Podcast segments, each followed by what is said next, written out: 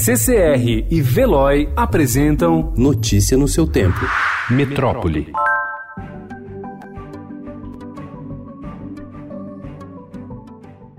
O governo federal aplicou no ano passado apenas 35% do dinheiro do Fundo Penitenciário Nacional usado para reformas e construções no sistema carcerário do país. Em 2019, duas grandes rebeliões em presídios do Pará e do Amazonas deixaram 112 detentos mortos. Havia em caixa mais de 912 milhões de reais para aplicar no ano, mas até 31 de dezembro, só 322 milhões foram executados, segundo dados do dos sistemas do governo extraídos pela ONG Contas Abertas e obtidos com exclusividade pelo Estadão. A União diz que os estados precisam cumprir critérios para receber a verba. Por outro lado, há queixas de burocracia para a liberação dos recursos.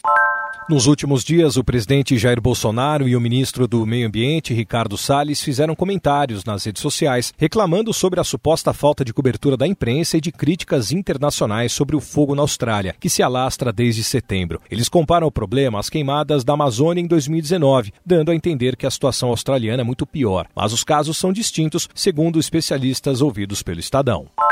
Lidar com as birras é um desafio para os pais. Comum em uma fase do desenvolvimento das crianças, ela pode ser classificada como um transtorno quando o comportamento agressivo se torna desproporcional. Com base em sua experiência pessoal, a psicopedagoga Luciana Brites e o neurologista infantil Clay Brites escreveram o livro Crianças Desafiadoras, em que apontam a diferença entre birra e o transtorno opositivo desafiador e discutem os papéis da família e escola além das formas de tratamento. Notícia no seu tempo. Oferecimento CCR e Veloy.